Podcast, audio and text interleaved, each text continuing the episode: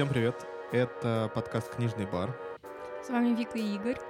А, и сегодня у нас в гостях еще Ярослав, и мы пишем специальный выпуск э, второго сезона, где мы будем снова обсуждать книгу Роберта Пирсига, или как его сейчас э, у нас переиздали, Персига. Это ужасно. Это просто ужасно. Дзен и искусство по уходу за мотоциклом, потому что наш друг Ярослав наслушался наших подкастов. И, собственно говоря, ему очень понравилась эта книга, и он, э, он ее прочитал, и Вика ее тоже прочла.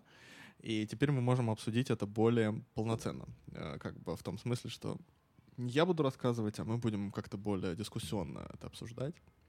А, но поэтому мы вас отсылаем к нашему предыдущему выпуску подкаста, где я рассказываю про эту книгу, если вы вдруг его не слышали, потому что мы здесь, мы, наверное, не будем раскрывать ее какие-то особенности. Он называется «Пелевин и пирсинг», вы это можете послушать на любых э, площадках. Вообще подписывайтесь на нас, ставьте нам лайки, пишите комментики, потому что нам нравится ваш фидбэк.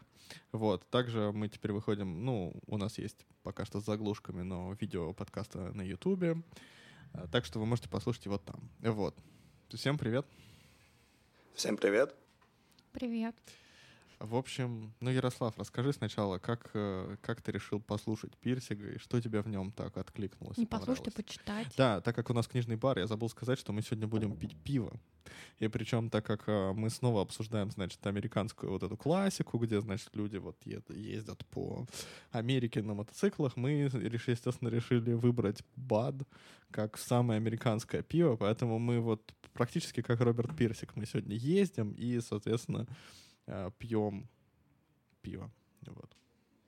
Э, поэтому присоединяйся. Тем более сегодня очень жарко и очень хорошо. Прости, Ярослав, расскажи, как ты пришел к этой жизни? Ну, книжка по-настоящему выглядит довольно дискуссионной, но только в тот момент, когда ты прочитал, потому что, по крайней мере, новое переиздание, ему не хватает только надписи «Ауф» на обложке. А, оно похоже на вот «Я король дороги», да, как ну называется песня. Арии, да? Вот, потому что, по крайней мере, по обложке складывается впечатление, как будто бы это вообще другая книга. Вот. Ну и по-настоящему по предисловию тоже, потому что там Пирсик говорит э, вещи в духе «Знаете, самый главный мотоцикл — это вы сам». Вот. Вот. А, но потом он как-то начинается более умно. Но на самом деле все равно надо помнить, что это середина 70-х. То есть это немножко до ауф культуры, поэтому мы можем... Возможно, это создало ауф культуру. Возможно, да. Я бы сказал, что эта книга в жанре, я бы его назвал философический шатакуа, потому да. что в нем не такая серьезная философия, по крайней мере, Пирсинг не пытается выглядеть, как будто это серьезная философия. И это не эссе и не письма, а именно просто попытка человека выговориться, мне кажется. Причем выговориться именно в таком э, философическом ключе. То есть сказать, что у него в душе есть какие-то структуры, которые он пока не очень понимает, как связываются, но тем не менее для него важно поставить вопросы для того, чтобы читатели с ними ознакомились и, возможно, нашли что-то для себя в этих вопросах.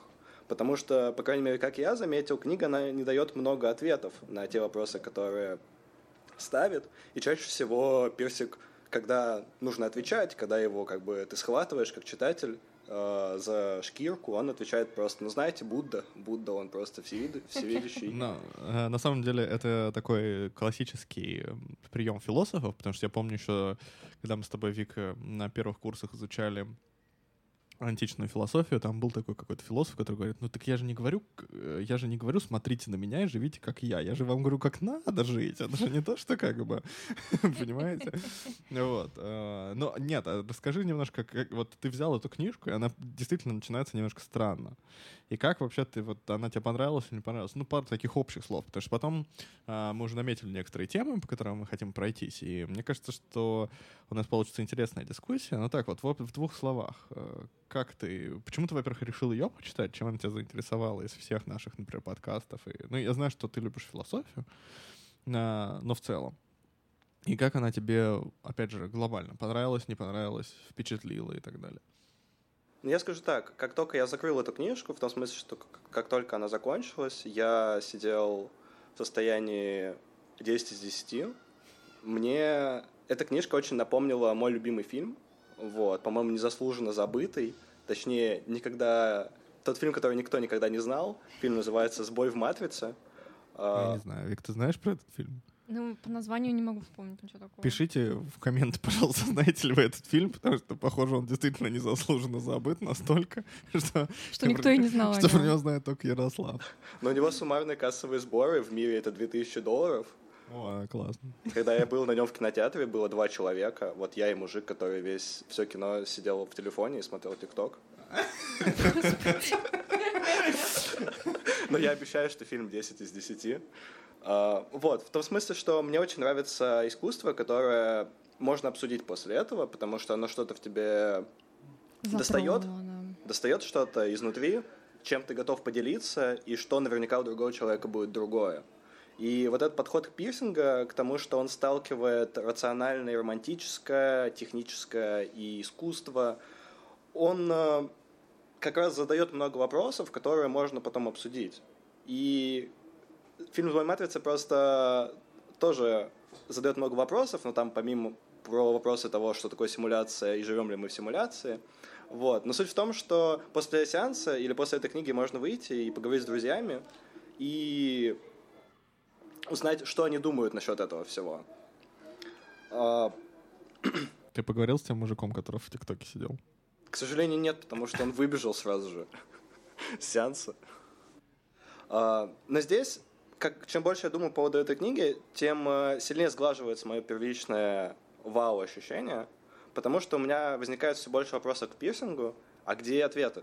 Вот. Можешь, пожалуйста, хоть что-то порекомендовать на Ну, основании? Мы на самом деле, я думаю, что мы вернемся к этому вопросу чуть-чуть даже попозже, мне кажется, потому что эм, как бы вот эта практическая сторона, мне кажется, она очень хорошо будет обсуждаться и в отношении книги самой по себе, и в отношении того, как эта книга, наверное, читается, и как эта философия может быть применима а, в наше время, потому что все-таки прошло 50 лет на самом деле, и мир сильно поменялся. И, например, э, то, что стартовой точкой как бы рассуждений Пирсига является технологии, и эти технологии с тех пор стал- шагнули очень-очень далеко, и как бы мир еще больше зависит от технологий. С одной стороны, опять же, есть опасности, оп- есть много людей, которые ощущают это как опасность, есть много людей, которые на них возлагают надежды. Мне кажется, ты уже отчасти переходишь к обсуждению Ну да, да. того, по- что... по- по- Поэтому я прервусь немножко и спрошу тебя, Вик, потому что ты тоже прочитал эту книжку. Как тебе она?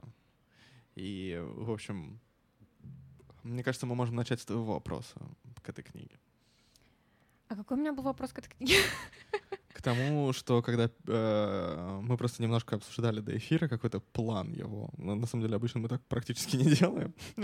вот, но здесь мы немножко обсудили. Ты говорила, что ту философию, которая как бы Пирсик толкает эм, ну, другим людям, да, как бы, с ко- которыми он встречается в книге, то есть другим героям, они, кажется, вообще его не понимают. То есть они А, про вот это, тупые, господи, да. это можно было короче сказать, Игорек. А, Как тогда насосать на полтора часа эфира, понятно? Нам не А, нужно ладно, никогда. может Нам нам нужно всегда сокращать, всегда сокращать, Игорь, только так. Я подумаю оставить это. А, В общем, а, первое мое впечатление, сначала я начала читать и побоялась, что мне будет скучно. Потому что это рассуждение человека в дороге, и он даже немного чего регистрирует внешнего во время этого путешествия. Ну, то есть в какой-то момент начались э, больше погружения в то, что происходит э, вовне, вне головы персонажа, но первоначально он как бы просто едет на мотоцикле, очень много рассуждает. И я подумала, блин, а быстро ли у меня пойдет? Ну, в общем, какие-то такие мысли, что, мол, вообще это будет интересно или нет. Но Причем в там итоге... довольно много описания природы, потому что у меня была забавная тоже история, ну, похожая на твою век. Я, прости, что тебя перебил. А, Я, короче, сел эту книжку читать на английском. Потому что Я подумал, блин, я как-то начал читать, а там как будто немножко дурацковатый перевод. Я такой думаю, прочту на английском. И я, короче, прочел, наверное, страниц 15, а там вот эти вот его болота он описывает какие-то. Я думаю, блин, ну ладно, значит, э, посмотрим, что там на русском. И, в общем, в первый вечер, когда я читала, я сразу же поняла, что нет, все будет в порядке, потому что я очень быстро летела по тексту, он как-то меня заинтересовал, и, в общем, все мои опасения развеялись. Вот. И как-то эта книжка, она, не знаю, вот когда у меня было хорошее настроение и у меня э, ничего не болело и всякое такое, она вообще супер быстро шла. В какой-то момент я читала ее с сильной головной болью, я прям поняла, что я некоторые абзацы перечитываю, потому что он зашел в какое-то осмысление философии вдруг. И мне как бы все еще было интересно, но вот реально вот с головной болью я сидела, перечитывала, но я тоже поймала себя на том, что меня это не раздражает, что мне хочется не прочитать эти страницы и просто, знаете, как... Э, вот я фиксирую, что я лечу по страницам, и это главное. То есть я ощущала, что из-за того, что у меня головная боль, я не совсем понимаю некоторые моменты, мне нужно их перечитывать. Я была готова на mm-hmm. какое-то вот это дополнительное действие. Да. И в этом плане он э, мне понравился и как автор, и просто вот то, как он подает информацию, потому что, в общем, я как бы была инвестирована в то, что происходит, и для меня это какой-то хороший показатель, потому что иногда ты читаешь, ты думаешь, господи, вот возвращаться, ну стоит ли это того? А здесь у меня даже мысли не было, я, я, я прям некоторые абзацы читала по два раза, вот, а, поэтому рекомендую читать вообще в хорошем здравии, там, типа, не болеть, вот это все. А, но, в общем, вот это вот для меня был показатель, на котором я себя поймала. У тебя еще был интересный эффект, но на самом деле немножко как у меня, и мне интересно, был ли у тебя Ярослав. А, когда ты где-то прочитал где-то половину книги, ты такая, блин, что ж там дальше-то будет? Потому что такое ощущение, что он там начинается вот этой идеей качества, про которую я говорил в первом выпуске, да, про то, что а, мы как бы ощущаем эту идею качества, она как-то не укладывается в наши, как это сказать, стандартные философские концепции, да, между рациональностью и рациональностью.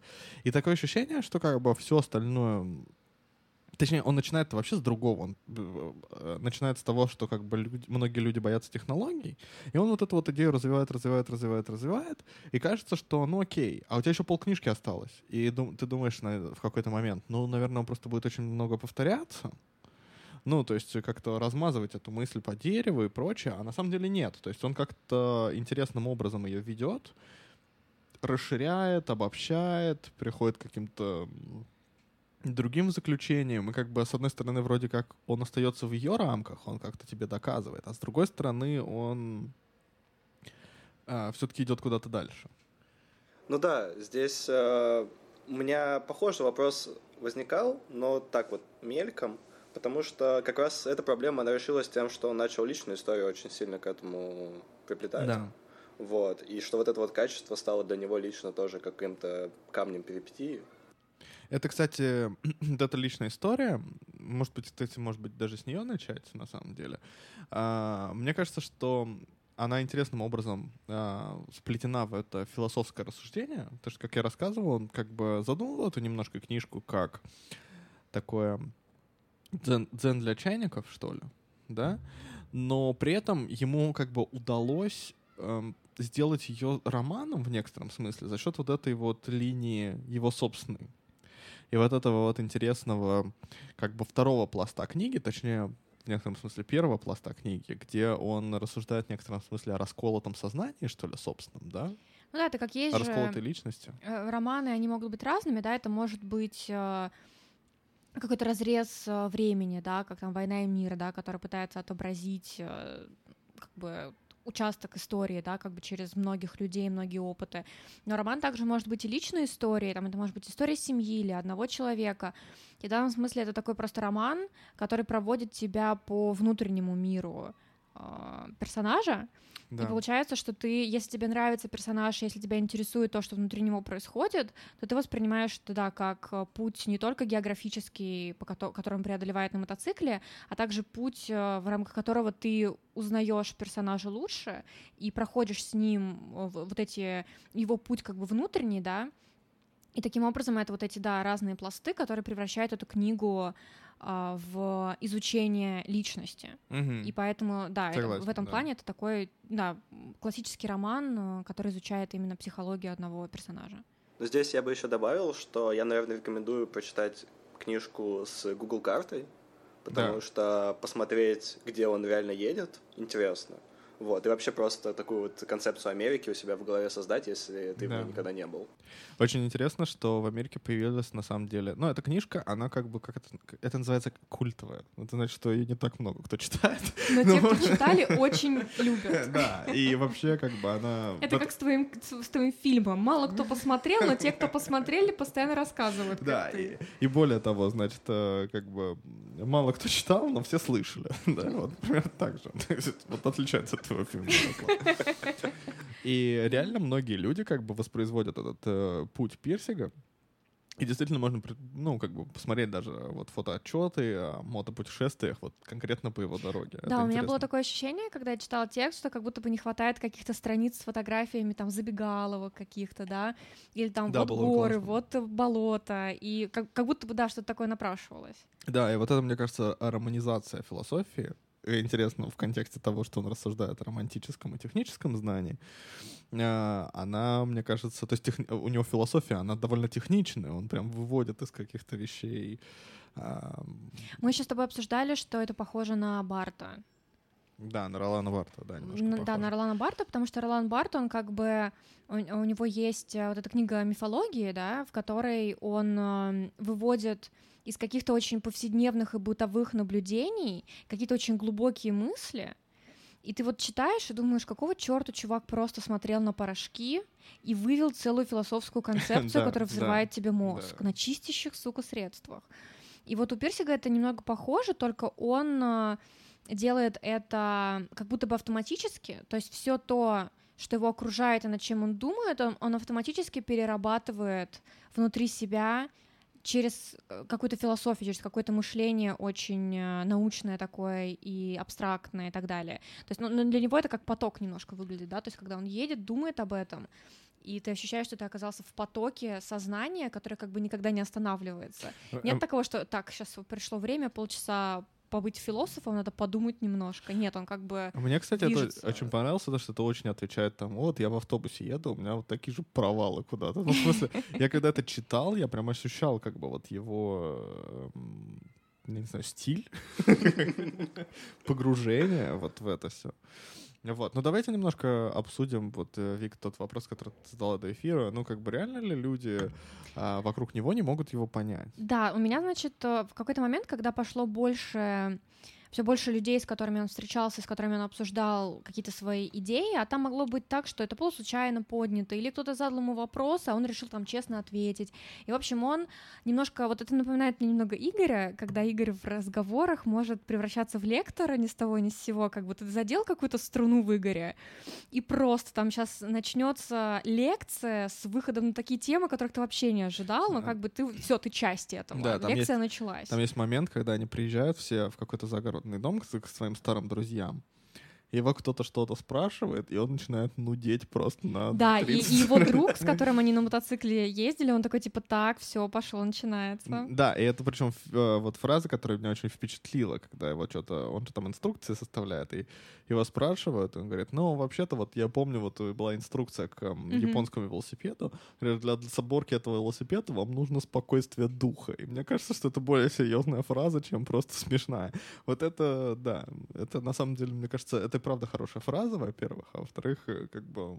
Ну, в общем, мне знаком опыт э, пребывания с такими людьми, поэтому, ну, на самом деле, я сама немного такая, может, либо я за собой это меньше... Такие, мы ну все да, такие. мы тут все, мы втроем очень душные, короче. Мы решили литературный подкаст вести, в смысле. Ярослав его послушал и решил прийти, внести свою душную копейку, как бы, а, а поэтому... А Ярослав не просто, а как бы, да, он слушает подкаст, читает, что на нем услышал. Такой, так, не недостаточно было душноты, мне есть что привнести, пожалуйста, давайте. Да. Вот, ну, в общем, таким образом, как бы мы просто и дальше видим, да, что он э, легко погружается в какие-то вещи, и я заметила такой момент, что когда люди с ним общаются, они могут отвечать ему очень односложно. Например, там он что говорит, говорит, э, рассказывает, вещает, э, лекторствует, и они вдруг такие, ага, и что из того? Или, например, угу, и он там какие-то примеры приводит, и они такие, ну, типа. И он такой, ну, типа вот это, и начинает дальше рассказывать. И у меня просто был вопрос, это как бы... Э, это такой риторический прием, как бы когда он просто хочет очень много чего рассказать, но он такой понимает, окей, если сейчас будет 30 страниц моих рассуждений, это не совсем роман, ну как бы отчасти это такие романы тоже есть, но он такой типа, ну давайте вставим реплику, что типа люди попросили, чтобы я дальше рассказал, или люди не поняли, поэтому я э, продолжил, или там, например, меня еще на эту мысль э, отчасти навело то, что, э, значит, у нас получается, что главный герой, он э, не единственный персонаж э, этой книги, который живет в этом теле. У него также есть, получается, ну, я просто напомню на случай, если кто-то забыл предыдущий выпуск или там не слушал, а, что значит, у персонажа были проблемы с психикой, и в ходе... Ну, у автора, собственно, ну, будем честны. Ну, автор, да, рассказывает да. о себе, этот персонаж как повторяет автора. И, в общем, в ходе лечения ему а, прописали в том числе шоковую терапию, из-за которой он немножко она расколола как бы его сознание, он забыл о себе очень много и теперь воспринимает свою прошлую жизнь как нечто отдельное и пытается восстанавливать вот этого прошлого человека, который раньше существовал в этом теле. И вот он, когда исследовал записи э, вот этого другого я, который Федор, он дал ему такое имя. Значит, он когда исследует записи Федора, и, например, помните, там была лекция, которую он хотел студентам прочесть по поводу как раз-таки, по поводу университета. И он там, когда готовил лекцию, там было как бы место для вопроса, что, например, он говорил о том, что университет вообще не вот это, и как бы там напрашивалось, что ему должны спросить, а что же такое университет, и он как бы им отвечает. И я просто подумала, может ли это быть отчасти вот эти разговоры, которые он вел с людьми вокруг себя, а, через вот этого персонажа, которого он создал, что вот, вот этих небольшие тупые вопросы, не понимающие там или не вкуривающие что-то, что это как бы риторический прием. Или же действительно он столкнулся с вот этим непониманием в своем окружении, которое мыслило иначе, или которое, этому окружению были неинтересны эти копания, и поэтому они немножко в них не включались там, или не способны были что-то понять, потому что люди очень разные, с разными интересами, они заточены под разные вещи, да, то есть это действительный такой, действительно проблема, которую он испытывал и отразил в этой книжке, или это риторический прием? Вот, потому что ну, в общем, мне немножко было болезненно за него, что я думаю, господи, почему все такие тупые, почему с ним разговаривают люди, которые вот настолько не могут вкурить, это же не настолько сложно, ну, ёпарасоте. Ну, э, вообще, вообще, э, мне кажется, что мы душные люди. У нас у всех есть этот опыт. На самом деле, как бы персон... его персонаж, ну, собственно, сам Персик, я буду так называть, он же не умеет смолточить. Да, то есть он совершенно не может просто ответить на простой вопрос. Во-первых, это видно и потому, как он себя описывает. То есть вот этот вопрос качества и вот этот вопрос как бы философии, который... Тот вопрос, как, который, по его мнению, не отвечает на философию. А что такое качество? А, он же его просто повесил да, то есть он как бы правильно, человек на этом перегорел, он начал думать только о нем. И вот то, что ты говоришь, сейчас мне как бы интересно, что Ярослав скажет, и проблема университетов и прочее, мне кажется, что очень а, многие люди, ну все мы, наверное, в некотором смысле, как бы... А, как бы это выразить, они как бы принимают реальность э, такой, какой она есть, без некоторой рефлексии. Ну вот есть у нас э, э, там социальный институт, который называется университет. В этом университете обычно ну, учат вот так, а не иначе. И мы такие, ну окей, а вам, кстати, не показалось, я добавлю просто потому, что ты сейчас будешь слушать э, мнение Ярослава, я бы хотела тоже еще кое-что подкинуть. Вам не казалось, пока вы читали, что автор находится на аутическом спектре? Определенно, да. Ну, это вообще концепция Ярослава на ответ на твой вопрос. Поэтому. Ну да, я как бы представляя партию душнил, вот, абсолютно убежден, что Пирсинг просто писал про то, как с ним было. Вот, и, по-моему, просто люди с такой гиперсклонностью к рефлексии, как он и как, наверное, мы, вот, они просто очень любят иногда рассказать историю невыдуманную, о которой невозможно молчать. И типа все люди вокруг, они типа просто спрашивают, и что? И, и, и в ответ лекция на 40 минут. Да. Ну да, потому что ты пытаешься объяснить, что же в этом такого крутого, прикольного и так далее, а им по большей части, ну, по барабану, потому что они просто не занимались этим, не знаю, год, пока ехали в автобусе. Ну, ну нет, вообще, вообще так и есть. То есть э, мне кажется, что как бы действительно бывает такое, что ты как-то очень заморочился на каком-то факте, и тебя вот он бесит. А, условно говоря, многие люди просто работают э, на своей работе, и они подходят к этому как к работе. Условно говоря, вот у тебя начальник э, дебил, ну что-то он не понимает. Ну и как бы ты это принял? Типа, ну да, все начальники, условно говоря, дебилы.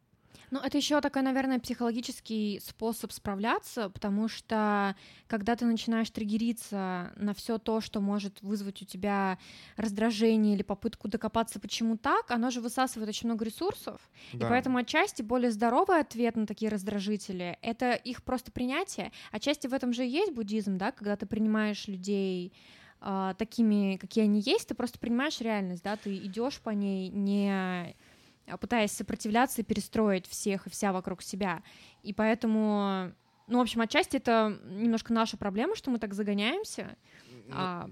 На самом деле это очень хорошая тема, потому что а, как бы я а, после того, как мы записали этот подкаст э, Пелевин и Пирсинг, я еще я прочитал еще Керуака, и как бы Керуак пишет про вот, в парадягах Дхармы про первые поиски вот, и первый интерес к буддизму в Соединенных Штатах.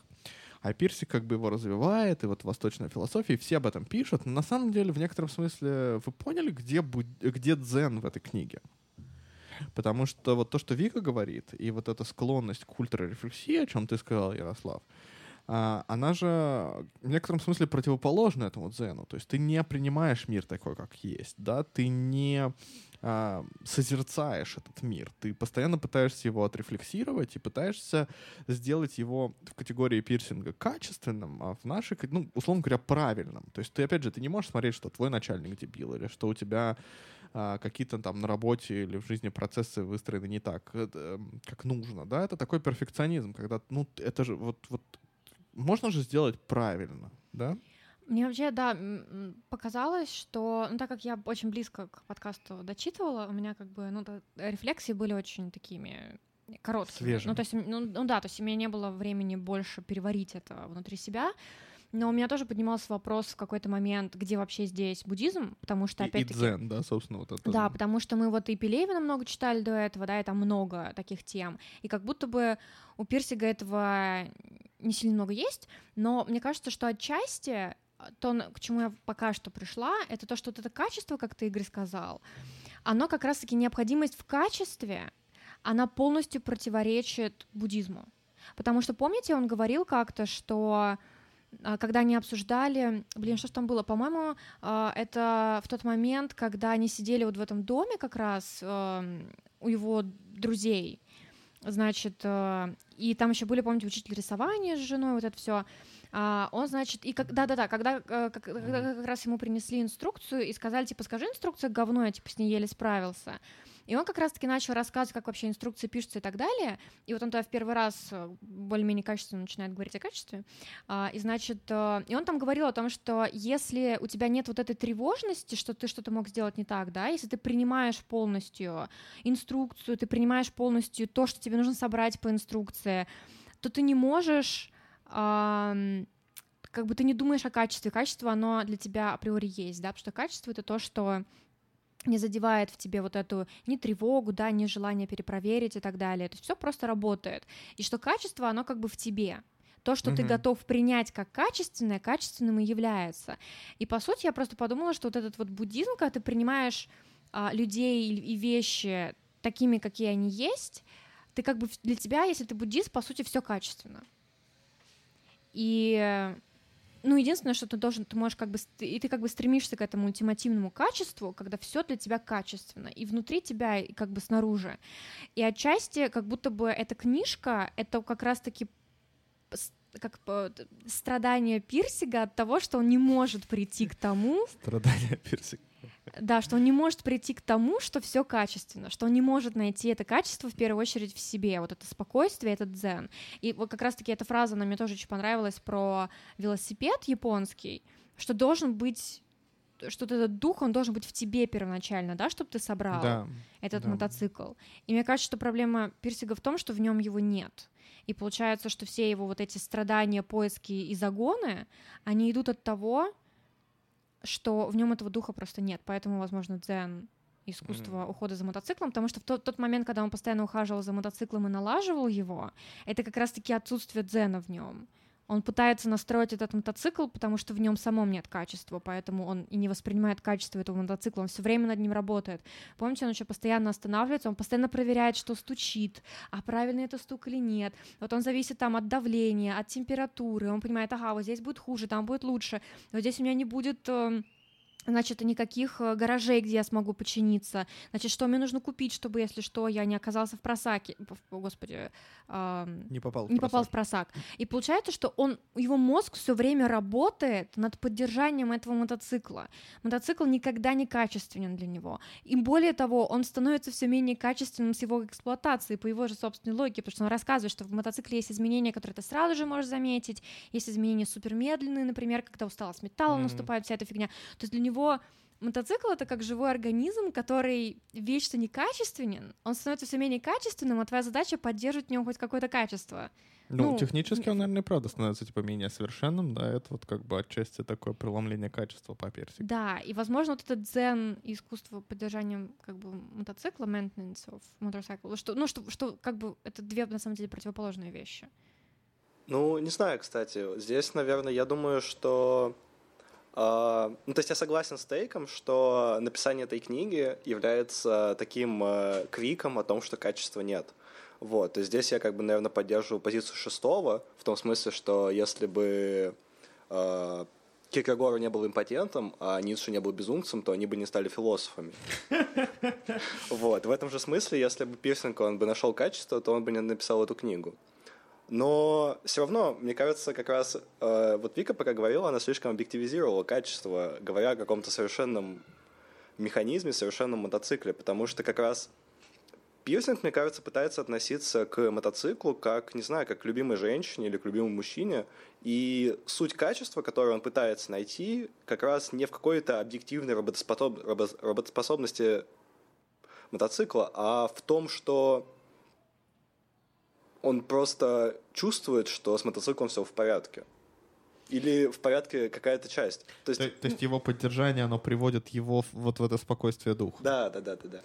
Нет, я на самом деле здесь э, согласна, что я как бы не, не думаю, что ты не прав в том, что ты сказал. Мне просто кажется, что это интересно, что если начать описывать практики, с помощью которых он находил это спокойствие, то они как бы говорят о том, что мотоцикл некачественный, но при этом сам он ищет качество и говорит о качестве как о чем-то, что должно быть не только в вещи, но и в тебе.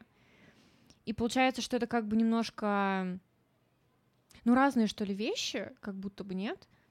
Ну, я здесь сошлюсь, мне кажется, на твои же слова, когда в предыдущем подкасте ты говорила, что качественно это то, что не ебет тебе мозг.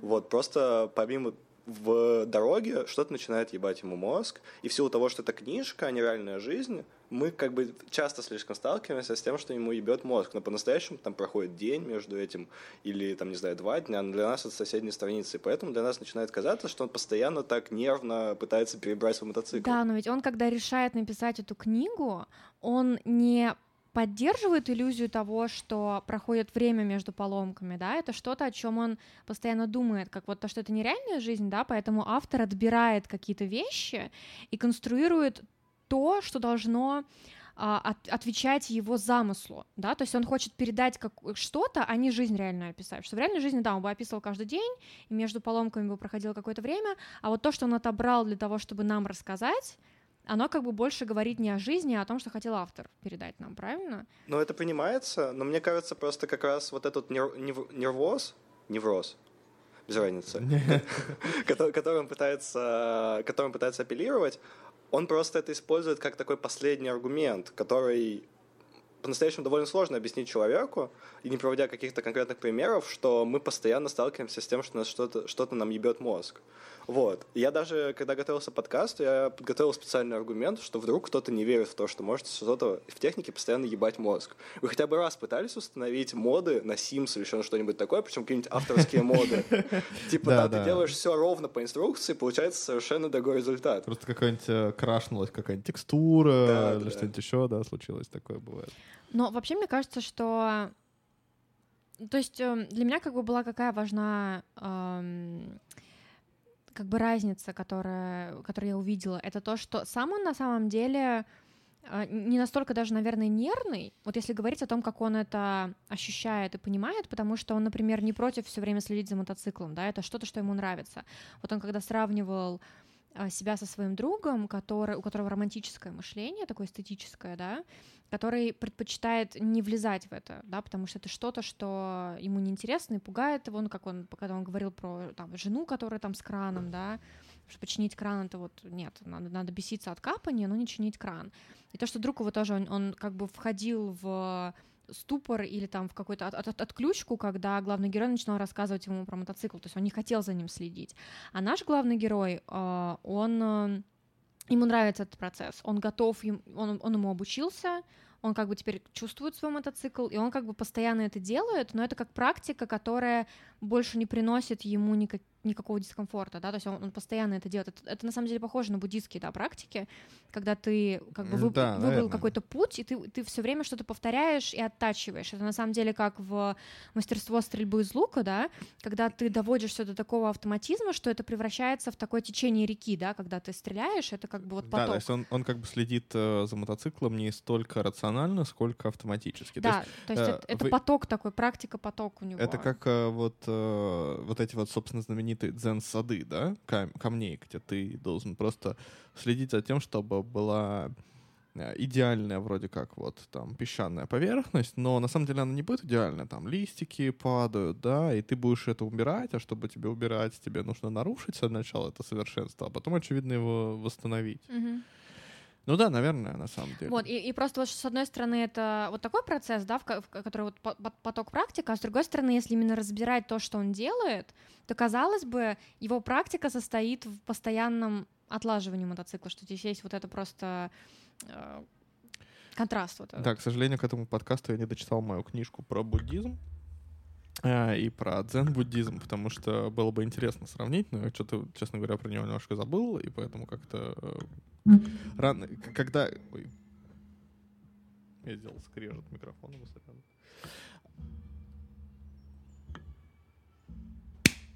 А, в общем, когда я буду делать выпуск про эту книгу по буддизму, по дзен-буддизму, может, я буду как-то апеллировать к пирсигу, чтобы понять лучше. А, просто дело в том, что я а, как я уже говорил, после дзена искусства по уходу за мотоциклом я прочитал еще «Бродяги Дхармы» от Кируака. И там есть, собственно, э, персонаж Джеффи, реальный человек, который очень практикует этот дзен-буддизм. И как бы в отличие, скажем так, от э, Пирсига, он как раз э, представляет собой скорее человека, который больше ассоциируется э, с точки зрения такого популярного представления о дзен-буддисте. Он как бы жизнерадостный достаточно человек, но жизнерадостный даже не в том смысле, что он все время веселый, а в то, что он как бы весь мир принимает вот таким, каким он есть, и он как-то занимается такими занятиями, которыми он хочет заниматься. Он там вот восточную там поэзию изучает и всякое такое. Как в английском есть слово «контент». А, как в смысле Не как контент, а как контент. Как постоянство? Не-не-не, контент — это когда ты удовлетворен состоянием дел. Типа ты вот как, не как хэппи счастлив, да, а вот все, тебя все устраивает, ты как бы спокойно доволен, скажем так. Вот. И как бы он еще, вот этот Джеффи, он, скажем так, создает себе это спокойствие. Э, э, наверное, это можно тоже отчасти сказать, что он как бы не ебет себе мозг, но он может создавать себе какие-то радостные там моменты. Он приезжает куда-то и обустраивает как-то свою хижину, туда поставит куда какие-то ящики с книгами, чай нальет. И вот, вот он, или ему надоест какие-то пирушки, он пойдет в горы, да, путешествовать. И таким образом, знаете, как, как с Новым годом, да, в детстве Новый год радует, потому что для тебя его создают, а сейчас ты как бы сам должен создавать себе этот праздник. Вот э, он такой вот сам себе все создает, такой самодостаточность в этом смысле как бы дзен. А персик, эм, ну, э, как бы тут сложный вопрос, потому что э, это интересно то, что вы сказали, потому что как бы получается, что он как бы не совсем постиг дзен в том, в том плане, в плане как бы своей рефлексии, но он постиг дзен именно на примере искусства ухода за мотоциклом, что он сделал это рутиной, что он все делает правильно. Помните, как он описывает, как нужно за ним ухаживать? Что можно поставить табуреточку, газетки, аккуратненько все разложить, а, и как бы тогда наверное, это действительно как вот эти, условно говоря, японские ремесла, да, когда ты начинаешь делать, например, как ты смотрел видео на Reddit, как делают соевый соус традиционно. Ну и там, понятное дело, что это очень такой рутинизированный процесс. Там сою собрать, да, там как-то оно потом ферментируется, там что-то такое. И это, понятное дело, что, условно говоря, крестьяне, вообще вот это искусство в таком восточном стиле, как э, искусство, э, как это называется, каллиграфия, да? Когда не столько как бы ты водишь рукой, сколько э, э, рука водит тобой, да, то есть ты пишешь, не задумываясь, и получается совершенно. Также, наверное, вот освоив вот это вот, там, условно говоря, принципы того, как ты раскладываешь инструменты, как ты вот э, ремонтируешь мотоцикл, потом ты едешь в дороге, и что ты проверяешь? Помните, там он едет, там он бак потрогал. Ага, тут типа такая температура, она нужная, хорошо, или там не нужная, тут надо будет остановиться и всякое такое. Наверное, в этом дзен. Ну да.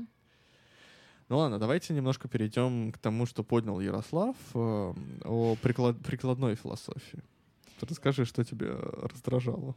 Да что меня раздражало, то, что как раз он как будто бы видит в своих друзьях, ну или знакомых людей, которые принципиально не могут постичь то, что он пытается им сказать, потому что он им пытается это сказать как будто бы со своих высот, не спускаясь как бы вот в эти долины. Вот. И вот что интересно, я отметил, что Вика описала как раз его друга как э, представителя романтического мышления — но здесь я бы сказал, что вообще сама позиция романтического и рационального, которую э, преподносит нам пирсинг, мне кажется неправильной, потому что дальше он раскрывает это вообще в других терминах, и он это раскрывает в терминах личности и системы. И mm-hmm. как раз мне кажется, что проблема его друга с точки зрения пирсинга просто в том, что мотоцикл для его друга — это часть системы вот эту вот систему с большой буквы курсивом в кавычках. Ну, в том смысле, что этот мотоцикл, он как бы продукт эм, ну, то есть э, проду- продукт некоторой промышленного производства, то есть ты не можешь его сделать один, да? Ну да, да, да, да, да. То есть по-настоящему он там приводит хорошие метафоры про заводы, что условно, когда приходишь в индустриальную зону, ты видишь везде колючую проволоку и надписи «не входить», mm-hmm. и для тебя это просто какая-то вот такая среда, в которой типа тебе не надо появляться. Антигуманистическая, анти, ну, да, как бы да, человеческая да, да. в этом смысле, да? И как раз, словно, удача пирсинга, мне кажется, в том, что он смог вытащить мотоцикл из этой системы и найти для себя какой-то субъективный опыт с ним связанный. И он просто не готов э, это признать как какую-то удачу, потому что, мне кажется, иначе об этом сложно рассуждать. Ну, мне еще кажется, что у людей очень, так как у людей очень разные склонности, поэтому, например, я вот как-то, ну, э, сама обычно делю людей на технарей и гуманитариев, да, потому что есть э, э, технари, которым сложно понять, например, гуманитариев, которые читают, рассуждают, теоретизируют, да, то есть это что-то, у чего нет либо прикладного какого-то характера, либо если мы берем, например, а, математику, у которой тоже нет прикладного характера, то там это просто а, менее стройные какие-то вещи, да, то есть нет какого-то уравнения, которое всегда будет работать. Есть, например, точки зрения, да, потому что на одно и то же событие могут быть, например, разные исторические точки зрения. Есть философские школы, которые друг с другом срутся, да, то здесь ну, то есть это вопрос смысле... строгой рациональности и не строгой, ты хочешь сказать? Ну, или какой-то, возможно, проверяемости, потому что ты, например, в ходе какого-то эксперимента можешь что-то подтвердить, а гуманитарии, они могут э, там говорить о там, например, разных методах, да, там разные методы могут дать немножко разные результаты, в то время как в науке, хотя, хотя опять-таки в науке на самом деле тоже не совсем так, да, потому что есть, например, биологи, у которых есть разные э, теории, которые между собой могут э, антагонизировать, да, и получается, что на самом деле все тоже не так четко. Но я, я даже скорее о том, что есть люди, которым, например, а, интересно, ну это похоже на, на пирсига, да, что тебе может быть интересно разобрать самому, я не знаю, комбайн кухонный или компьютер, и посмотреть, что там не так работает. А есть люди, которым это неинтересно, но это не означает, что они глупые или что они не способны системно мыслить. Этот же самый человек, например, который, которому неинтересно разобрать компьютер, может быть филологом. И он, например, может языковые системы изучать, разбирать, э, исследовать, да, то есть он может взять какое-то произведение, литературное и разобрать его достаточно системно и используя достаточно точную методологию. Но это то, к чему у него лежит душа, то есть либо он изначально в этом хорош, и поэтому имел склонность к чему-то такому, либо так вышло по каким-то другим причинам. И тот человек, которому интересно разобрать кухонный комбайн и компьютер, он ни за что не пойдет разбирать э, какое-то литературное произведение по этой всей методологии. Ему покажется, что это скучно. Ему может показаться, что это вообще выдуманная наука, и она на самом деле не функционирует ни хрена. И получается, что это люди, у которых фокусы разные. То есть то, чем ты занимаешься профессионально каждый день, ты в этом хорошо разбираешься, ты, ты видишь в этом систему, ты видишь в, этом, в этом правила, а то, в чем ты разбираешься меньше, и у тебя нет к этому склонностей, это кажется тебе магией, да, это как с вот этой вот, вот фигня с тем, что любая развитая технология начинает казаться магией. Mm-hmm. И здесь мы вот, например, мы с тобой историки, и мы можем хорошо разбираться в гуманитарном поле каком-то, да, особенно в истории. Но мы с тобой не будем разбираться в органической химии. Для нас это какая-то магия, и нам может быть неинтересно просто потому, что мы не понимаем. А, особенно если с нами говорить на таком, э, ну, как бы не спускаясь mm-hmm. на наш уровень. Но при этом там человек, который занимается органической химией, мне вообще не будет интересно про историю. Типа, что это фигня, у меня вообще здесь есть насущные проблемы, а вы какую-то хрень несете. Особенно если мы не попытаемся сделать это интересным для человека из другой области. Поэтому здесь, короче, мне кажется, еще вот эта штука кроется, когда ты слишком ультимативно делишь людей на две категории, не понимая, что не, это, это все деления искусственные, разумеется, все конструкт. Но когда ты еще и такими крупными объектами оперируешь, это уж совсем такой конструкт, что это прям как липовато становится уж совсем. То есть, ну, это какое-то совсем супер огромное упрощение. Вот, и поэтому мне кажется, что вот это снисхождение к его другу, как там его звали вообще, чтобы его нормально назвать? Са, са, да, да. Да, да, да, да, как-то так, да. А, Джон, общем, нет? Может быть, его зовут. Ну, пускай будет Джон. В общем, его друг Джон, мне кажется, что он отчасти его из-за этого очень упрощает. А еще мне казалось, что иногда он интерпретирует то, о чем думает Джон, тоже слишком ультимативно на самом деле. Он иногда пишет, что кто-то из его собеседников, например, там отключился от разговора. Или, например, э, что кто-то из его собеседников, типа, как-то недоумевая на него смотрел. И вот у меня, например, папа, я тебя очень сильно люблю, но вот мой папа иногда вкладывает мне в голову какие-то мысли, я, у меня просто волосы дыбом стоят, я такая, ты вообще с чего это взял? Он что-то там на моем лице прочел. И вот всем сердцем люблю, но ёпарасоте, а что ты делаешь? Не, надо спросить у человека, а не подумать, что там человек подумал. Ну, то есть это сразу же рождает всякие проблемы. И вот когда он описывает, что его друзья подумали о его разглагольствованиях, я иногда тоже думаю, что, ну, блин, конечно, я сама так делаю. Но если как бы абстрагироваться от того, что я сама грешна, то это, ну, не лучший способ э, коммуникации, да, когда ты слишком много всего подразумеваешь. И поэтому вот э, Джон, у которого как бы романтический взгляд на мир, блин, откуда ты поговори с Джоном на тему того, в чем ты ни хрена не понимаешь. Да, типа, я не знаю, например, техника игры на барабанах. Наверняка есть всякие разные приемы, какие-то он обсирает, какие-то он считает крутыми. Вот, вот как понять, крутой барабанщик или нет? Типа ты научился К- играть... Качественный ли барабанщик? Да, вот ты, вот, типа, в, ты плане, науч... в плане музыки, например, как понять, это качественно или нет? Да, это вот же... ты научился играть на барабанах, но как понять, человек просто умеет играть на барабанах или он гений? Вот он, я не знаю, это просто вот бог барабан. Причем забавно, что сам Персик отчасти ставит да, этот вопрос. Он же говорит, что качество — это некоторое внутреннее присущее ощущение, и как бы, если, условно говоря, на мотоцикле, это вот то, о чем вы до этого еще говорили. Я как раз хотел сказать, что тут надо порассуждать, наверное, да, иди, э, об, о том, что такое качественный мотоцикл. Это же не то, что мотоцикл с завода, потому что сам Персик это говорит, что на самом деле он не всегда там качественный. Это не то, что мотоцикл э, после ремонта или проверки. Не факт. Иногда нужно прокатиться на нем там 300 километров, да? То есть качество, получается, оно, ну, как он и выписывает, оно между романтическим и как бы таким технологическим, потому что это некоторый мотоцикл, который ведет себя предсказуемо, который не ебет мозг, да, которая как бы э, работает, и не важно, что у него есть какой-то износ и так далее. И мне кажется, что вот Вик, ты говорила э, о том, что там гуманитарии и технари, но в некотором смысле мне больше вот нравится классификация Ярослава, индивидуальная и такое системная. Потому что, например, мы историки, но мы тоже любим все равно видеть некоторую систему а, в истории, хотя мы часто изучаем частное. И это отсылает меня к тому разговору, который мы вот вели с э, Яной в выпуске про Южную Готику. Он, наверное, выйдет раньше, чем этот подкаст. Я немножко расскажу.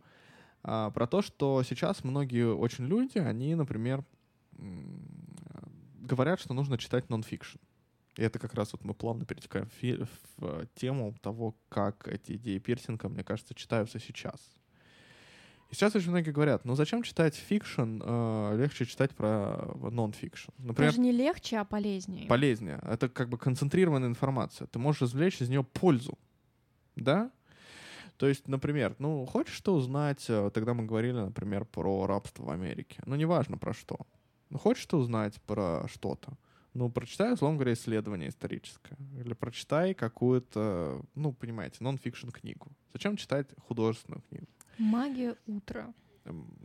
Да.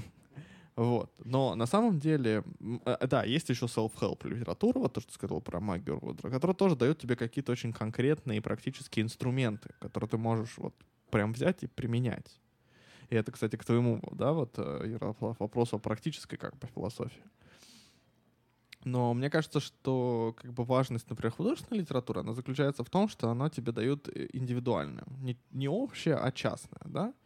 Когда ты читаешь исследования про рабство, там будет не столько история какого-то человека, его experience, сколько, там может быть, говоря... на самом деле, там может быть и история, потому что часто подаются какие-то конкретные примеры, например, особенно шокирующие или типичные, да, чтобы ты понял, как это в целом выглядело. Но здесь важно, что когда берут эту личность, через которую тебе хотят показать, эта личность сводится в некотором смысле к цифрам и фактам, но не сводятся к личному опыту этого человека. А когда мы говорим о художественной литературе о рабстве, мы можем попытаться прочувствовать и прожить этот опыт опосредованно, опыт рабства. Мы но... не можем его прочувствовать, когда мы видим сухие выкладки какие-то об этом Это человеке. как вот, собственно, вот эти термины, да, качественные, количественные исследования. То есть вот когда мы говорим о системе, мы все равно говорим о но некоторые статистики, потому что, опять же, что такое хорошо работающий мотоцикл? Если, опять же, что такое там инструкции, да, против которых он выступает? Но даже не столько инструкции, а, например, приемы, за которые он выступает. Вот как ты можешь мотоцикл? мотоцикл? Ага, ты понял, как работает схематический мотоцикл, и ты, значит, выполняешь определенный прием. А что это за прием? Ну, мне, с одной стороны, ты исходишь из некоторой структуры, да, а с другой стороны, ты понимаешь, что те или иные практики, они статистически лучше чинят мотоцикл, они делают его более э, надежным, более качественным. То есть в некотором смысле это прикладная статистика. Но когда мы говорим, например, о художественной литературе, да, это скорее вот э, качественное исследование в том смысле, что это единичный какой-то опыт. И он может быть ценен. Интересно, что вот эта книга, то, с чего мы начали, Персика, где он пытается преломить свой индивидуальный опыт а, рефлексии, отношений с сыном, там, путешествия в конце концов. Он как бы получается, что всю эту философию схематичную он подает именно через частный пример. А, и как бы это делает книжку, наверное, более ценной, чем если бы он просто пытался это описать в терминах э, абстрактных. И вот то же самое ты говоришь про Бартовик, который в мифологиях своих, очень хорошая книга, почитайте. Он ее делает так. Он, сначала, он как бы выстраивает концепцию, что такое миф.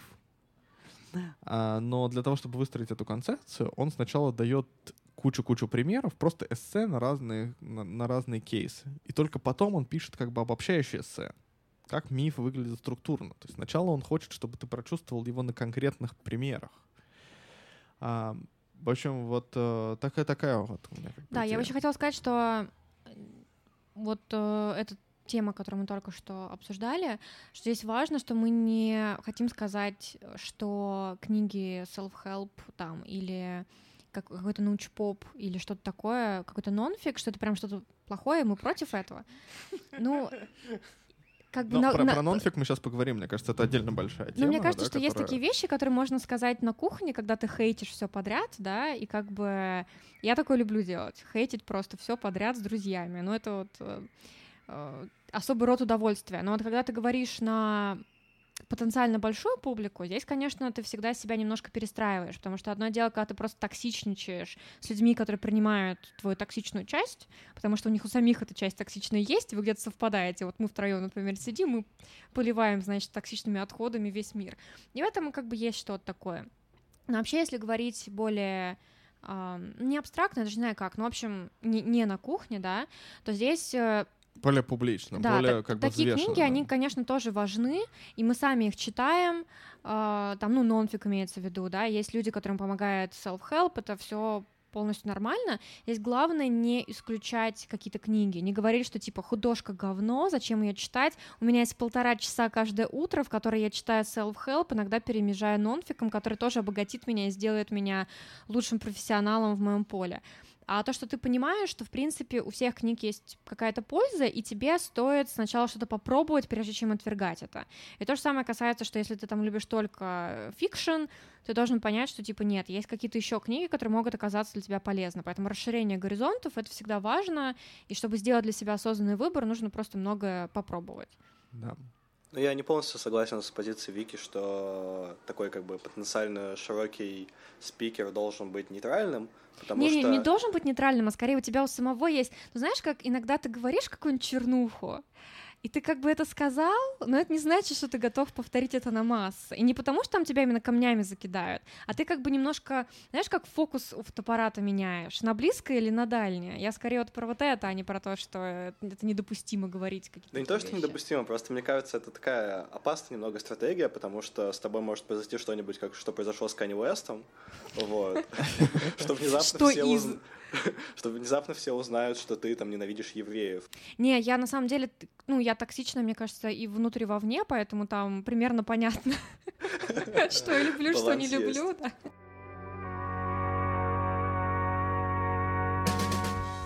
Я бы по-настоящему еще добавил, так немного в защиту пирсинга, что мне очень сильно умилило в какой-то момент, что он э, дает определение технарей как просто душнил. Типа это люди настолько сильно... Ну да, но он сам же себя к ним причисляет отчасти. Ну да, кстати. Но я про то, что вообще вот эта вот оппозиция технарей и гуманитариев, по крайней мере, в которой я воспитывался э, всю школу, она меня дико бесит. Ну, наверное, просто как отрицание. Вот. Но в любом случае, как раз мне очень нравится, когда привносится какая-то новая лепта вот в эту вот оппозицию. И теперь как бы технари это просто душнилы, вот, а все остальные это не технари. А, Ну да, но они- а мне нравится то, что он привносит как бы технарям тоже вот этот романтический э, взгляд, который, наверное, очень хорошо осмыслялся как раз в ту эпоху, когда он это писал, вот в 60-е, что, собственно говоря, физика, например, это тоже романтично, да, что вот эта сложность мира, и которая, мне кажется, потом, и тут мы опять же вот, вот и прикладная философия, и как бы современность, ну, мы немножко об этом как-то забыли. То есть сначала там вообще получилось как бы интересное, мне кажется, такое вот, такое для ради вброса, да, потому что технари в некотором смысле сначала они начали казаться совсем гиками, их там высмеяли в, в, э, популярной культуре, когда вот программисты появились и прочее. А потом их начали резко как бы романтизировать, наоборот, вот программисты, они что-то создают, мы не понимаем, как оно работает, условно говоря, но мы все этим пользуемся, и они стали таким новым креативным классом, они хипстеры, модные, в Apple Watch ходят, качаются, всякое такое.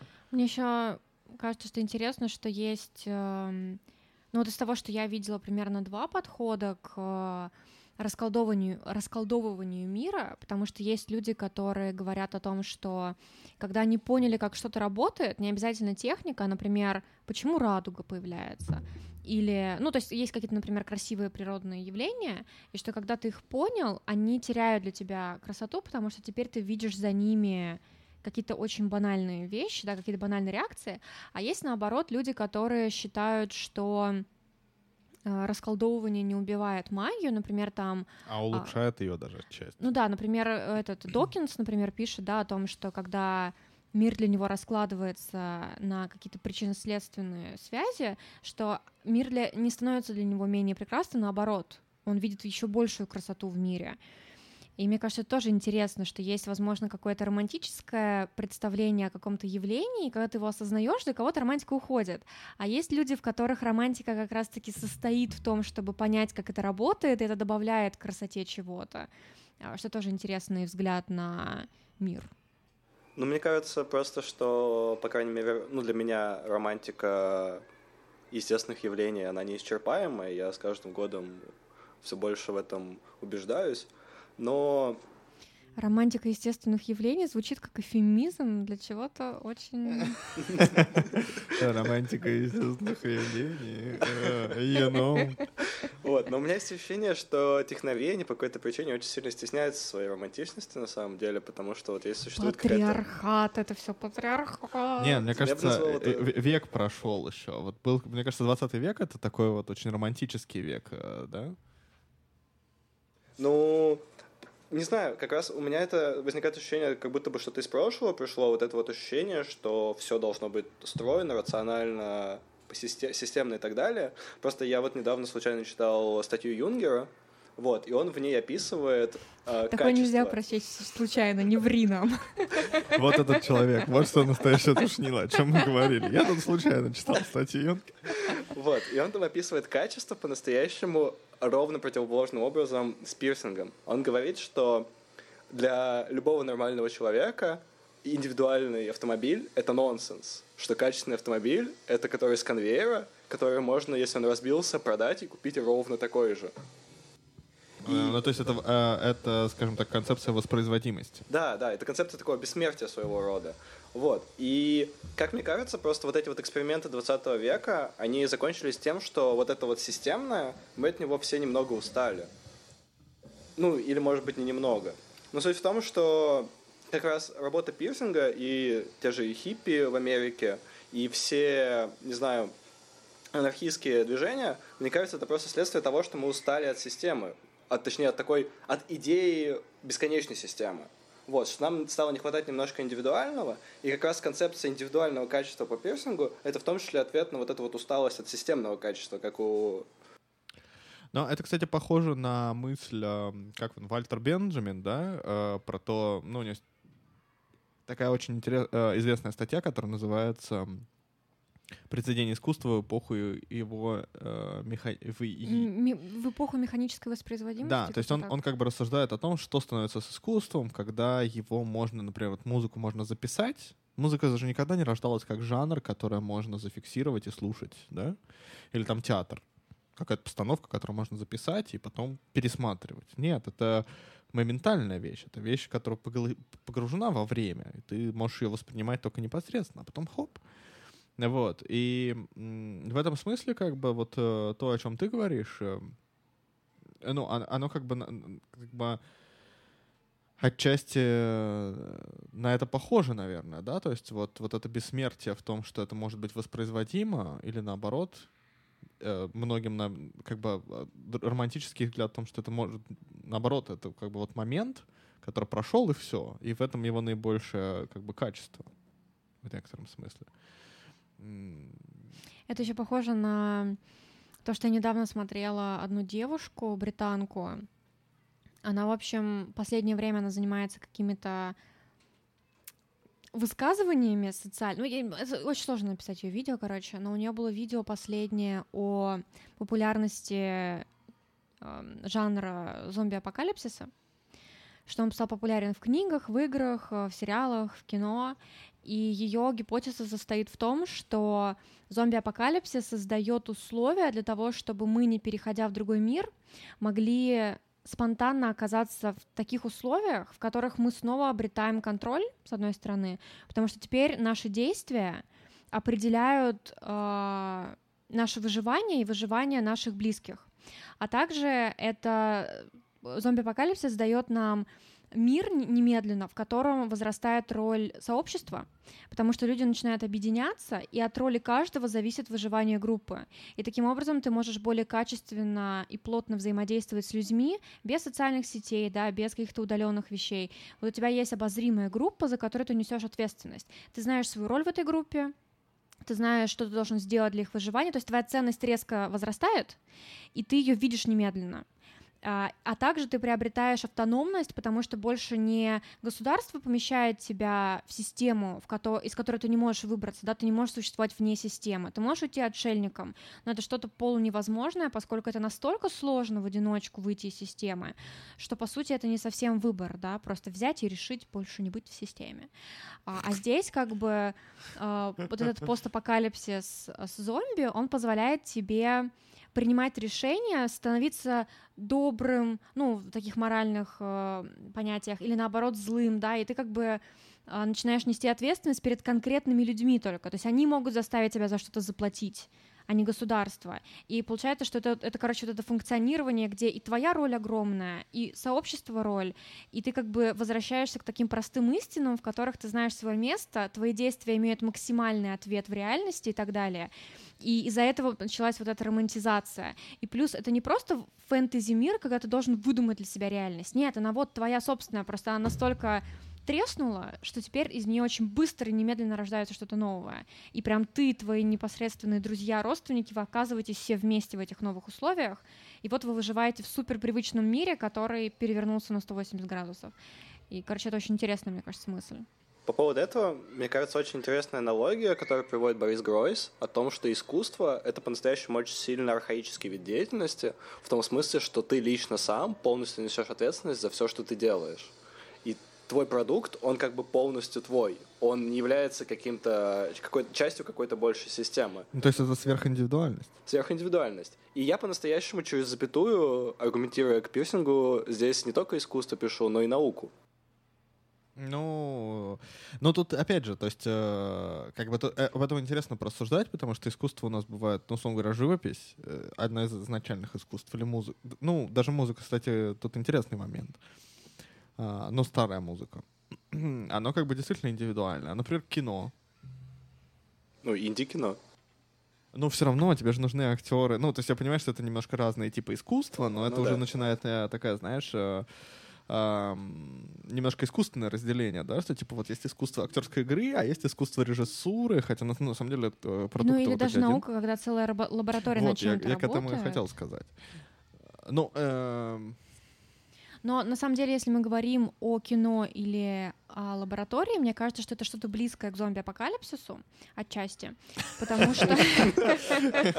основа наука близко к зомби-апокалипсису. Я думаю, так должен называться наш выпуск. Ну, вот представьте, что есть э, лаборатория, да, в которой люди работают над а, каким-то проектом. Есть серия экспериментов, и есть люди, которые четко осознают свою функцию в лаборатории. Твоя задача, например, проводить часть а, экспериментов на части оборудования. Вот ты, у те- у тебе определили место, ты выполняешь вот такие-то функции. А дальше твои функции встают в ряд с небольшой группой. То есть лаборатория, она же не бывает такой, что ты типа не знаешь, с кем ты работаешь. Вы даже если это большая лаборатория, вы друг друга знаете, есть какое-то помещение или ряд помещений, которые вы занимаете, и вы работаете все сообща. То есть это вот как говорят о о каких-то примитивных обществах, да, где есть, там, например, 100 человек, которых ты способен запомнить. Это вот твоя община первоначальная. Это то, где мы зарождались как вид э, в том виде, в котором мы до сих пор существуем. А какие-то огромные сообщества, они уже нам не совсем свойственны. И получается, лаборатория — это такое сообщество. Ты понимаешь, что если ты зафейлишь, вот, ты тот момент, в котором даст слабину вот этот огромный проект. И ты понимаешь, что твоя важность, она очень высока, потому что твои функции, их нарушение даст немедленный результат на общей работе. Поэтому работая самостоятельно, ты помогаешь вот этому небольшому своему сообществу в лаборатории, и общий результат им будут гордиться все эти люди. Вы будете понимать, что вы все внесли важный вклад. И не важно, что, например, по какой-то системе исчисления ты внес меньше вклад. Но на самом деле без него бы все равно ничего не заработало. Поэтому твоя важность не падает пропорционально, например, там, количеству времени, которое ты затратил по сравнению с остальными людьми. То есть это и твое место, оно очень четкое, конкретное. Ты понимаешь, что ты привносишь в общее дело что-то важное, ты, поним... ты осознаешь свою ответственность, и это как бы приносит тебе очень много удовольствия, потому что вот эти последние исследования показывают, что психически человеку сложно не понимать, в чем его польза и в чем Да, его место в мире. Да. И получается, что лаборатория максимально дает тебе это. И то же самое на самом деле кино. Ты понимаешь, что, конечно, есть звезда, которая получает миллионы, и есть статист, который не получает эти миллионы. Но ты понимаешь, что в зависимости там есть человек, который ставит просто метки, на которые нужно вставать актером. Есть человек, который готовит еду. Есть человек, который накладывает грим. Но каждый из вас внес кусочек вот в эту итоговую картину. Нет такого, что одного человека можно убрать и никем не заменить. Все. У нас не будет больше гримеров. Фильм не будет тем, каким он был бы с гримерами, правильно? То есть он в некотором смысле развалится, если это не изначальная задумка режиссера. И таким образом, когда люди собираются на площадке, они тоже понимают, что они идут к одной конкретной цели. Они все друг друга знают. Если это не какие-то, знаете, типа как даже вот в «Властелине колец», когда собирали А, я помню, что они были в Новой Зеландии и собирали местных жителей, чтобы они играли, стать, ну, как бы, в, помните, битва за Хельмову пать? Там очень Да. много было статистов. И они там кто-то орка играл, кто-то эльфа. И я помню, что актеры в документалке, сопровождающей вторую часть, рассказывали, что когда они выходили, ну, условно попить пиво в город, они видели людей в толпе, которые вместе с ними снимаются в Хельмовой паде, потому что они бледные, уставшие, у них мешки под глазами. И, получ... и они сразу же радовались, там, махали друг другу. Вот они... То есть это узнавание, оно создало вот это комьюнити даже в рамках города. Они узнавали друг друга по каким-то признакам. И они все вместе делали эту огромную шикарную сцену, да. И получается, что опять это вот это вот комьюнити, общая цель, это радость, которую ты получаешь от общего обозримого дела. И поэтому отчасти, да, лаборатория похожа на зомби-апокалипсис. Но на самом деле, нет, очень интересное рассуждение. И я как раз, они в очередной раз меня э, навели на мысль. Вот прежде всего, наверное, это вопрос э, Ярославу. Потому что ты говоришь, что автор не дает ответы, он скорее ставит вопросы. Э, И вот мне хочется тебя спросить, действительно он не дает ответы о как бы, практическом применении своей философии и как бы философии качества. Но ты можешь найти это для себя? Вот э, как бы в твоей жизни, условно говоря. Ты тоже там занимаешься наукой, да, преподаванием. Да даже не важно, условно говоря, чем ты занимаешься. Вот насколько ну, для вас э, и для тебя, Ярослав, пре- прежде всего, и вот и для тебя, а, эта философия как бы, ну, применима, что ли? Как эта книга вас обогатила? Ну, меня некоторые книги очень странным образом обогащают, потому что когда я читаю текст и вижу там мысль, которая мне приходила самостоятельно на ум, я очень сильно радуюсь, просто вот такая Да. чисто... Кто-то еще так считает. Да, да, да, да, да. Вот. И в этом смысле с пирсингом у меня было очень много соединений таких. Вот. И я по-настоящему как раз в последнее время пытаюсь думать над тем, что то, чем я занимаюсь в лаборатории условно, что это очень похоже на искусство, и что это как раз вот именно какая-то моя личная деятельность, и что я как раз то, что делаю, делаю не на основании рациональных каких-то измышлений, а просто потому, что у меня есть такая интуиция, которая э, воспитана в жестких рациональных условиях, условно. Мгм. Вот. То есть, которая работает как бы на основе рациональности, но на самом деле к ней не сводится. Ну да, да, да, да. Что я по-настоящему как личность значу чуть больше, чем э, набор методик, которые я использую или которым обучаю. Вот. И в этом смысле у меня, у меня недавно в лаборатории был интересный разговор. А, К нам пришел э, мужчина, который гораздо старше нас, и начал нас спрашивать про чат GPT. Вот. И он говорил, что чат GPT точно будет писать статьи научные гораздо лучше, чем люди. И с этим, наверное, сложно спорить. В том смысле, что именно как бы сам текст Мгм. чат GPT напишет и быстрее, и, возможно, качественнее, в том смысле, что он будет лучше удовлетворять э, требованиям, которые журнал предоставляет. Ну, и вообще, может быть, там, стилистически более хорошим, там, я не знаю, более кратким, емким и так далее. Да. Да, и поэтому, соответственно, этот мужчина предложил нам э, идти в ближайший оружейный магазин и покупать оружие, чтобы бороться против этого.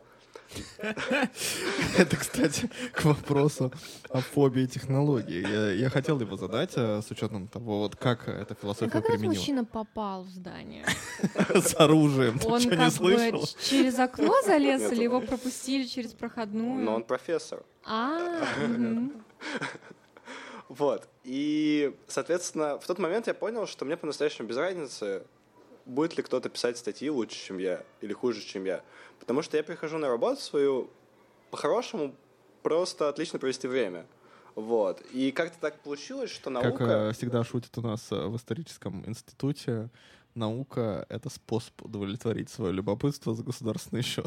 Да, да, да, да. Я как раз условно к этой хотел фразе апеллировать, в том смысле, что я по-настоящему просто удовлетворяю свое личное любопытство за государственный счет, но как-то так получилось, какая-то вот ирония судьбы в том, что то, чем я занимаюсь, и другие люди, которые работают в научных институтах, оно как-то упрощает жизнь всем остальным людям. И поэтому это такая ирония, что мы просто занимаемся тем, чем хотим, но по факту это почему-то помогает всем остальным людям. Вот, и как раз пирсинг для меня был таким э, не то что средством самоудовлетворения, но человеком, который видит вот эту вот субъективную составляющую научного процесса. Да, это, наверное, вот одно из самых там, условно говоря, красивых вещей, да, в его книге, что э, он как бы говорит о том, что мотоцикл условный, да, технологический объект, он э, красив одновременно в двух плоскостях, скажем так. И как некоторое произведение, как вот-вот он такой блестит, красивый, едет, и как, условно говоря, схема. И это, наверное, то, что ты говоришь про науку. Да. А, вот. Ты хочешь что-то сказать? Нет? Нет, э, просто это как раз про, э, та, та тема, которую я тоже хотел поднять, и вот мы уже немножко затронули про научпоп и прочее, и понятное дело, что мы как э, люди, которые связаны с наукой, можем про научпоп говорить еще часа полтора. Но имеется в виду, здесь как бы интересно,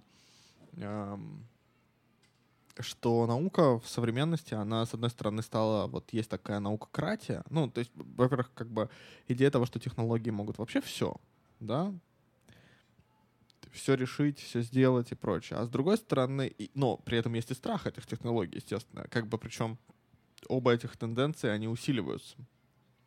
И как бы возложение э, надежд на технологии, что они решат наши проблемы, социальные, политические, экономические, и все в IT, да, условно говоря. Вот мы это прекрасно знаем. А с другой стороны, э, страх, там, чипирование и все такое прочее неконтролируемость технологий. Есть еще не только страх, есть еще, мне кажется, не, ну, в некотором смысле третий путь, а в некотором смысле это под, подпадает под страх. Есть недоверие к науке.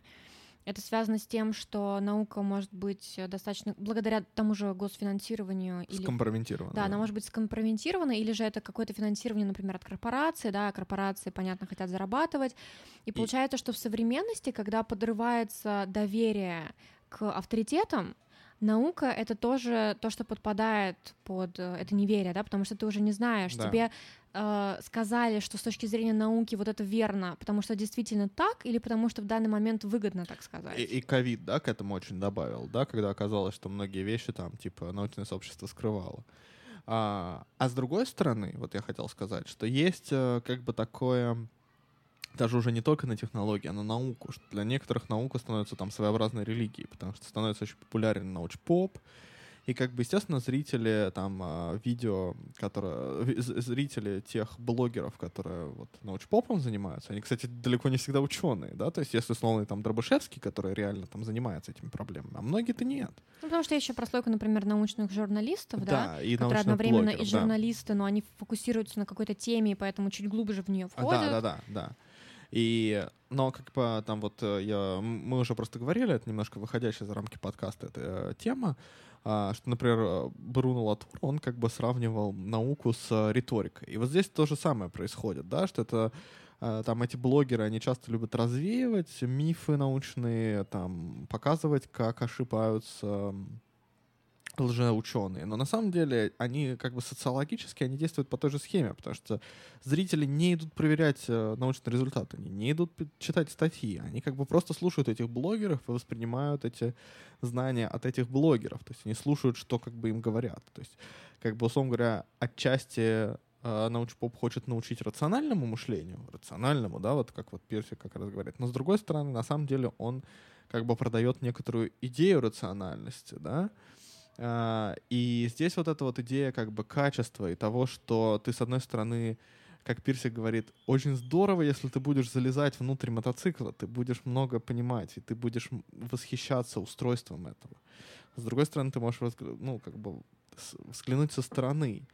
И вот это, мне кажется, что часто как бы не хватает. То есть тех людей, которые любят залезать внутрь, их называют душнилами, а тех людей, которые показывают только со стороны, вот их можно, ну, как бы в некотором смысле слушать, но, с другой стороны, все равно есть вот этот интерес как бы как будто схематическому, но, опять же, эти там научно-популярные блогеры, они не то чтобы рассказывают про схемы, они скорее дают, э, как это сказать, ну, уже готовый некоторый продукт, да, который они из этой схемы избрали.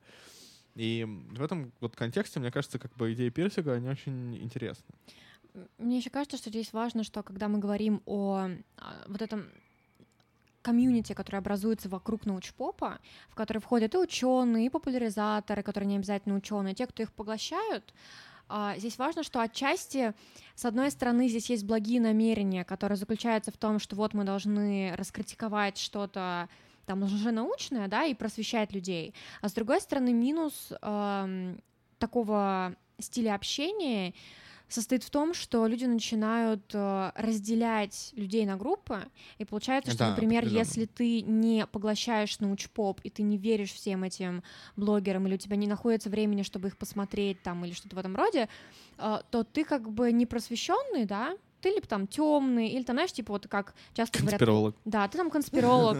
Или, как говорят, типа, вот у меня батя смотрит, значит, документалки, он там верит, там, я не знаю, либо в инопланетян, либо в то, что цивилизация намного древнее, или что-нибудь в этом роде. На самом деле здесь возникает вот это обесчеловечивание в некотором смысле теми, кто пытается быть максимально гуманитарным, да, то есть ты, с одной стороны, пытаешься сделать человека лучше, а с другой стороны, в процесс который ты затеваешь для того, чтобы улучшить людей, подразумевает обесчеловечивание тех, кто не готов тебя слушать Да. потому что а, здесь люди тоже перестают сложно мыслить. Они, с одной стороны, толкают тебя к тому, чтобы ты сложно мыслил, а сами мыслят очень просто.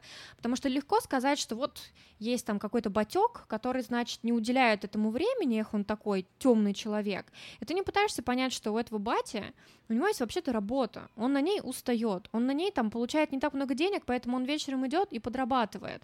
И да, он включил в какой-то момент какой-то там ролик конспирологический, получил от него эндорфины, а ты теперь готов его заклевать и назвать Да. его всяким таким сяким только за то, что у тебя хватает времени в свое хобби включить просмотр а, блогеров, которые несут, э, значит, научпоповский э, свет этому миру, вот ты можешь позволить себе такое. А люди, которые не могут себе этого позволить, или, не дай боже, выбрали не то хобби, которое тебе нравится, ох, они, суки, темные. Вот они вносят вклад в то, что Россия такая там непросвещенная и так далее. То есть не пытаются люди понять иногда а, сложность на самом деле мира и сложность Мгм, того, что не у всех есть вот это luxury, да, вот это вот э, И более того, не все обязаны, да, вот как, э, собственно, вот этот друг э, Пирсига, который хотел вообще на барабанах играть, а Да. не хотел э, в этом разбираться. Ярослав, ты вроде что-то хотел сказать, нет? Сказать, что ну, по-настоящему же искусство софистики заключается в том, что тебе нужно очень ловко затроллить своих оппонентов, потом сказать какую-то свою мысль. Да, просто софистика — это то, к чему Пирсиг в итоге ведет. Он говорит, что, как бы, условно говоря, с точки зрения истории философии, истории науки победили философы, да, но на самом деле ему кажется, что софисты, которые задавали вопросы, а не создавали концепции, скажем так, они эм, заслуживают больше внимания. Они на самом деле куда важнее для понимания мира, как бы, и вот этого вопроса качества, чем кажется на первый взгляд. Мгм.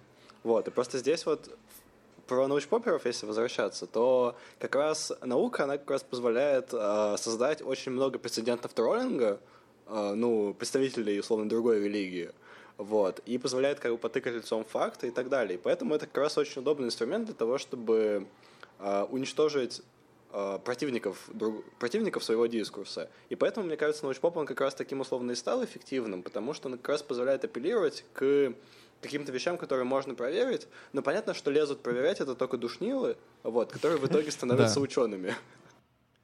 Ну, тут мне как, как бы, пока мы все это обсуждали, у меня как раз вот появилась вот эта идея того, что с другой стороны, как бы вот эта концепция Пирсига, она применима к тому, что действительно становятся очень популярны многие конспирологические теории. Вот мы с Викой вот историки, так как. Естественно, мы прежде всего сталкиваемся с конспирологическими теориями в области истории. Да, Конспирологические теории — это имба. да, да, ты не можешь с ними спорить. И э, там про то, что, условно говоря, там пирамиды построили вибрациями. Или потому про то, что их построили инопланетяне. И тут как бы интересно, что можно порассуждать о том, что как раз люди, вот Вик, ты сказал, что ты делишь на технарей и гуманитариев, да, традиционно, но все мы делим, на самом деле, это я просто к тебе апеллирую, потому что ты говоришь это. А, но историки все равно, они как бы ученые. То есть вот эта классическая рациональность, про которую пишет Пирсик, она применима и к историкам. Им как бы красив мир от того, что они могут покопаться в источниках, в земле, археологи, да, и совместить это к тому, как эти пирамиды были построены. И они даже удовлетворены тем, что они могут не получить всех-всех-всех прям ответов, потому что что-то может оставаться, ну, условно говоря, за кадром, просто потому что у нас нет этих источников. Но есть огромное количество людей, которым это как бы не кажется красивым. Это тех, кого Персик бы назвал, да, люди с романтическим взглядом.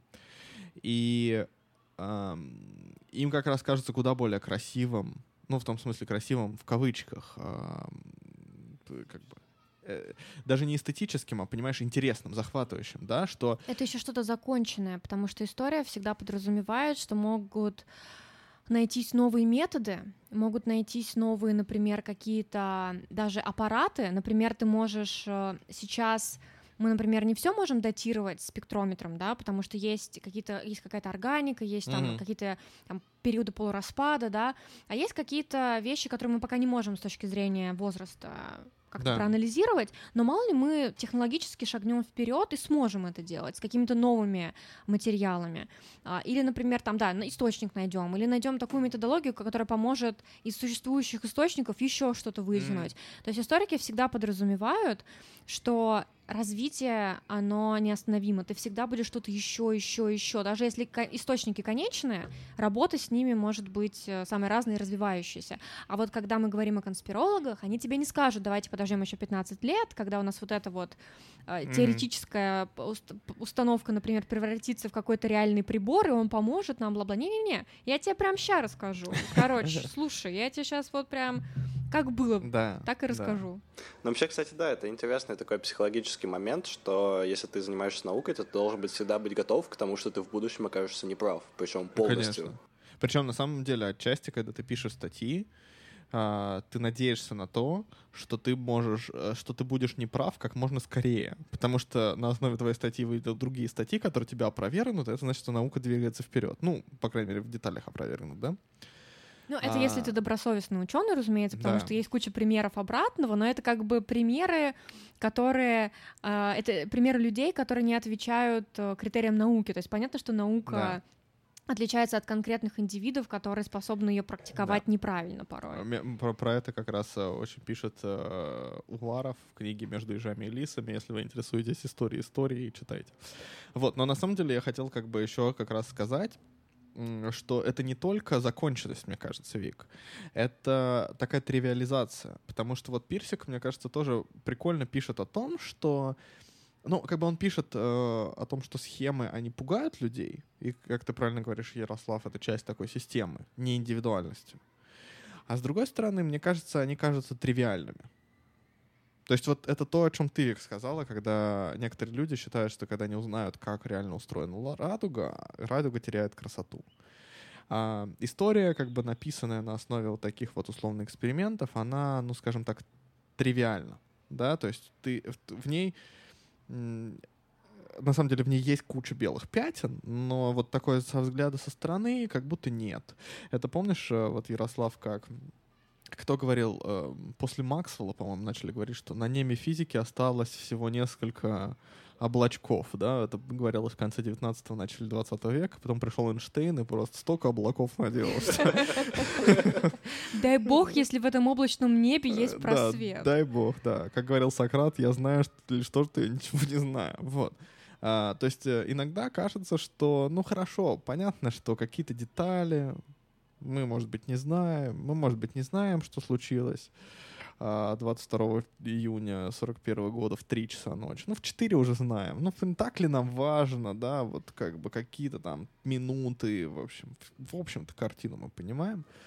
Вот. И э, для многих людей, конечно, это, мне кажется, скучно. И как бы Опять же, тут Персик э, как душнило и как такой э, технарь, он как бы выступает немножко против этого мира романтического, да, которая склонен представлять все-таки какие-то не знаю, до этого мы говорили, что он представляет индивидуальность. Сейчас я могу сказать, что он представляет общее, да, то есть вот, ну, тут, это его книжка, конечно, интересна вот в плане вот этого, как ты, Ярослав, сказал, э, дискутабельности, да, потому что мне же кажется, исходя из того, что ты говорил а, сейчас про, ну, от, отсылая к тому, что я говорила про радугу и так далее, мне еще кажется, что здесь есть такой момент, что когда люди видят что-то а, что они воспринимают как великое, например, великие пирамиды, вот ты понимаешь, что тебе сейчас, вот, вот человек современный, например, да, у нас куча, iPhone в руках, там, я не знаю, ты можешь отправить сообщение, оно дойдет, э, я не знаю, в Австралию, там, супер быстро и всякое такое. Казалось бы, все это развитие. Но индивидуально каждый конкретный человек не способен понимать, как все функционирует, да, то есть ты не способен знать, как построили твой телефон, почему твое сообщение доходит до Австралии, Да. не факт, что ты это знаешь. И Ты поэтому, можешь знать кстати, что-то, но ты не можешь знать всего. и поэтому очень популярный персонаж Леонардо да Винчи, который вот до вот Многостаночный, да, до такой. того, как э, наука получила такое масштабное развитие, да, он мог, условно говоря, быть всем. И художником, и архитектором, и инженером, который мосты строит, и Да, человеком, который там самолет, при... и анатомией, и прочее, прочее. Сейчас, конечно, это просто невозможно. Сейчас даже физиком, условно говоря, быть невозможно. Да. То есть ты физик по сравнению с скажем так, обывателем, или вот мы историки по сравнению, как бы, условно, с тобой, да, а по сравнению с другими историками мы специалисты по холодной войне, а по сравнению с специалистами по холодной войне мы там еще там, ну вот, то есть это все, все, все вот Да. дробится. И вот э, такой человек, да, который не может быть носителем всей этой информации, не может осознавать, как все работает, стоит перед Великой пирамидой и думает, а как ее построили? И вот ты не можешь себе этого представить. И у меня такое ощущение складывается, что когда ты осознаешь, что вот ты сейчас в этой точке времени, когда столько всего есть, ты столько всего, с одной стороны, понимаешь, намного больше, чем человек, который жил там тысячу лет назад. А с другой стороны, ты ни хрена не понимаешь в своем времени. И вот ты видишь пирамиды, которые были созданы тысячелетия назад. И ты думаешь, а как их, блин, построили? И, и ты, если ты думаешь об этом рационально, ну, рационально даже вот, э, ну, в таком смысле, что если ты пытаешься разложить это да, на составные части, ты должен представить себе очень сложную, муторную работу очень большого количества людей. М. Они должны притащить этот камень, они должны понять, как, как его поднять, они должны построить эм, механизмы, которые им облегчат эту работу по подниманию этих огромных блоков. Они должны их вытесать правильно, они должны внутри разрисовать их правильно. Ты думаешь, блин, они еще думали, как эти 8 тонн на самый верх поднять. Они еще и внутри все сложненько сделали, а не простенько. Вот я бы, может, там наплевал на это все такое, типа, ну, примерно вот так. Они такие, нет, будет еще сложнее, еще выковыристее. И ты как бы предста- пытаешься представить себе это все, и думаешь, блин, ну как они могли? Но это же так давно было. Мгм. Это я тупой в своем 21 веке. А они-то вообще жили когда? Они-то вообще чё? Я, Почему, я-то не могу так почему сделать. они это построили? Я не могу построить, представить, как построить это тысячи лет спустя. А вы, блин, взяли еще и построили это тысячи лет спустя? Нет, это как-то странно. Тут что-то не так. И получается, что для такого красивого сооружения ну, что красиво, что еще другие, да, всякие там Мгм, есть вот мгм. эти вот э, целые города, которые выбили в скале прям, да. То есть ты смотришь на это, и ты думаешь, ну, это так магически, это так прекрасно. Создание этого прекрасного тоже должно было быть прекрасным. Это не может быть вот эта скучная, муторная работа, которая убивала, уносила жизни тысячи людей. Нет. Э, вот это не с- может это- быть системой. Да, это все слишком, это все слишком Да. грязно и разбивается на слишком мелочные элементы составные, чтобы это родило вот такую красоту, такую сложную, прекрасную вещь, которую я сейчас не могу осознать. И поэтому мне, например, интересно, что я смотрела видюшки конспирологов, э, которые вот на Египте специализируются.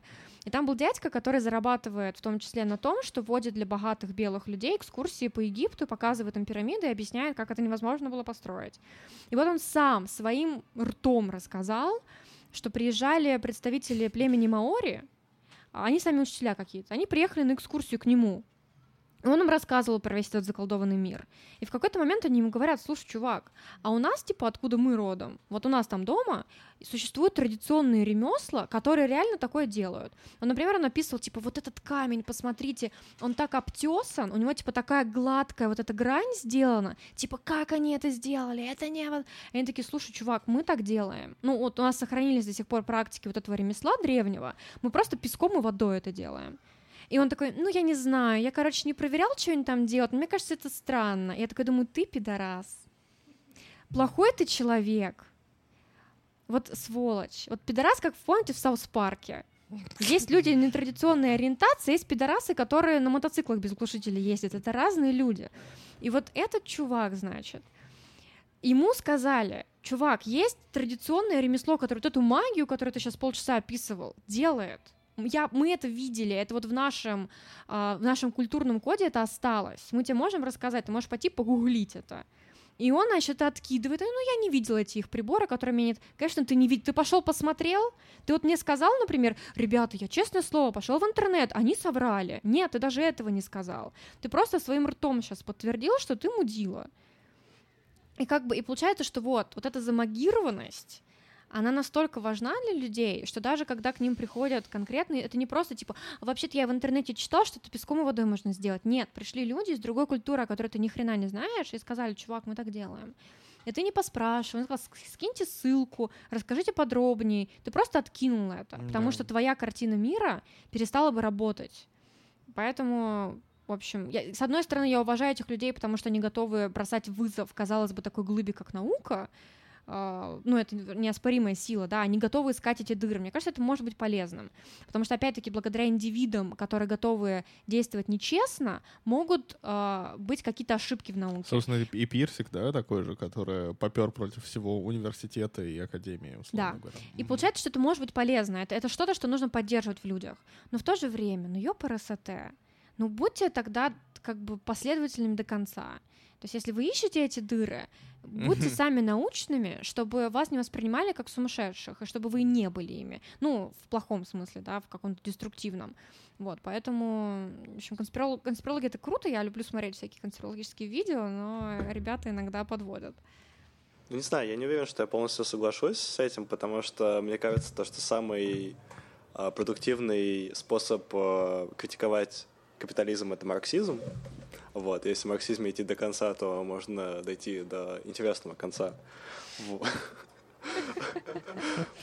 Вот. Но по-настоящему как раз а, продолжая тему с марксизмом, а, я бы хотел а, процитировать Жижика, вот, потому что в одном из своих э, смешных видео вот, он говорит такую мысль, что он э, конфузит некоторых своих друзей-марксистов тем, что говорит, что известную формулу Маркса нужно пересмотреть в 21 веке, потому что Маркс говорил, что философы — это люди, которые вечно осмысляют, а нам нужно менять мир. Вот. А он считает, что нужно поменять эту формулу, потому что в 20 веке мы настолько много всего сделали. Настолько меняли мир, что пора его осмыслить, Да, да? что пора его осмыслить буквально. Ну, э, да. Мне кажется, что на самом деле с марксистами это как раз вообще очень важно, потому что они очень часто сидят в 19 веке до сих пор. Но на самом деле, из того, исходя из того, что мы говорим последние полчаса, а нам надо немножко закругляться, потому что мы записали уже час сорок, а, такое ощущение, что как бы цель Пирсига, она немножко недостижима, потому что мы до сих пор очень сильно делим людей на вот тех, кого он назвал романтическим взглядом на мир и техно- технологическим взглядом на мир. И мы как бы в современном мире можем найти куда больше примеров именно разделения, а не обобщения. И, наверное, отчасти из-за этого книга «Дзен и искусство по усходу мо- за мотоциклом» становится даже более важной, да, потому что она предлагает это. Вот, видишь, Ярослав, мне кажется, то, что ты сказал про собственный опыт и про лабро- работу в лаборатории, где ты соединяешь это, она как бы ну, помогает этому соединению. Всегда важно, во-первых, когда тебя поддерживают, во-вторых, когда важно, когда другой человек может быть иногда лучше, иногда хуже, чем ты сформулировал то, о чем ты думаешь. У нас, как у историков, наверное, чуть меньше с этим проблем, хотя, конечно, у Пирсига, ну, потому что всегда история, она была сопряжена с литературой, и тут вот этот взгляд. Но, тем не менее, как бы все равно это важно. Какие-то замечания про университеты немножко не обсудили, потому что и так много интересных тем. Но как вам кажется, то есть получается, что вот этот вот человек, которого хочет Пирсик, который будет думать о качестве, который будет соединять одинаково в себе взгляды, это похож на, условно говоря, человека Ницше, какого-то нового человека, да, или человека коммунистического, тоже какого-то, ну, какого-то нового человека, условно говоря. А, потому что мы так и не можем в итоге отказаться от этого разделения романтического и технического взгляда. Ну, здесь же еще важно, это то, о чем мы говорили за кадром, что какие-то научные достижения, они важны не сами по себе, а они важны при их включении в реальность, да, то есть ты должен доказать необходимость какой-то инновации или какого-то направления нового в науке, в него должны поверить для того, чтобы люди начали этим интересоваться, давать на это деньги, чтобы начало осуществляться. И получается, что Пирсик написал эту книжку, но она станет полезной и осуществимой только тогда, когда люди начнут а, функционировать, думая о том, что он написал, да, то есть тот сам факт того, что она лежала где-то на полке все эти годы, не делает ее, как бы не время как бы идет, только тогда, когда мы замечаем его ход, правильно? И получается, что когда Пирсик написал эту книжку, для того, чтобы сказать, что прошло время, а этот новый человек все еще не появился, мы должны тогда говорить, что не то, что он написал эту книжку, а что он написал эту книжку, она стала влиятельной, люди начали не думать, и вот прошло 50 лет, и нифига не изменилось. То есть тогда бы можно было сказать, что ну вот, получается, этого человека пока что нет. То есть здесь важно, что если мы в итоге дорастем до того, что мы осознаем необходимость в том, что сказал Пирсик, начнем это как-то, возможно, воплощать, а, вот тогда эта книга заработает. И либо мы поймем, что она толкнула нас к чему-то, и пускай не к тому, мы пришли не к тому, к чему хотел Пирсик, но благодаря его импульсу мы все равно куда-то сдвинулись, да, это уже будет э, достаточно важно. И вообще, то когда... есть очень важно, что эта книжка есть сама по себе. Да, то есть важно, что она есть, и мы сможем при необходимости и при готовности к ней обратиться. И вообще мне показалось, что... Вот я ее читала, и мне казалось, что это что-то супер актуальная. С одной стороны, я понимала, что появились какие-то новые вещи, но из-за того, что он не дал каких-то отчасти ультимативных ответов, она как бы не устарела в ответах, да? То есть вопросы остались, и мы такие типа, ага, вот этот вопрос можно от- откорректировать с учетом прошедших 50 лет, но ответа-то нет, поэтому мы сами должны над ним работать. И отчасти реально мир настолько изменился за эти 50 лет, что теперь мы можем взять эти вопросы и попытаться на них ответить. А потом, когда пройдет еще 50 лет, люди снова возьмут книгу Пирсига и снова попробуют ответить на mm-hmm. эти вопросы. А, и их ответы уже будут подходить под их жизнь 50 лет спустя, да, а не под нашу.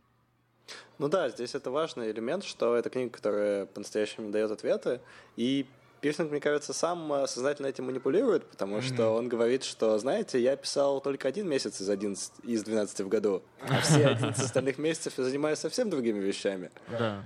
Вот. И я думаю, то, что он просто сомневается в своей философии. И это правильно, потому что он остается честен сам собой. Ну, потому что он так и не нашел ответов, на ну, самом ну, деле. И тогда да? это уже не идеология, а именно да. философия, потому да. что он продолжает думать и сомневаться. Но вот то, что мы сказали о... Мне кажется, это вообще некоторая смысл, в смысле проблема современной философии, причем современной в широком смысле, да, начиная там с 50-х годов. Когда я там читаю Фуко, например, ты хотел там немножко, Ярослав, об этом порассказывать, или Бодрияра, я понимаю, что она супер актуальна часто, но как будто очень сильно не усвоена. Точнее, она усвоена там вот где-то в университетах, где-то вот в таком вот знании, но такое ощущение, что она не оказалась ну, не усвоена в том смысле, что мы ее как бы не применяем, да? Это как вот это «We have never been modern», как да, у нас тут перевели, да, да, мы да. никогда не были современными. современными. Это тоже Бруно Латур, кстати. Да. да. А, ну ладно, наверное, давайте заканчивать. Все, всем спасибо. Подписывайтесь да. на нас. Спасибо на... еще раз Ярославу. Ой, спасибо большое, Ярослав. Да, э, вообще, мне кажется, супер интересная дискуссия получилась. Да. Я думаю, да. А, вот, э, подписывайтесь на нас э, на Яндекс Музыке, в Ютубе, где вы слушаете наш подкаст, ставьте лайки, приходите в Телеграм, в Инстаграм или в группу ВКонтакте наш комментить, потому что нам хочется фидбэк. В общем, знаете, что делать. Вот. Спасибо еще раз, Ярослав. Спасибо, Игорь. Давайте. Пока.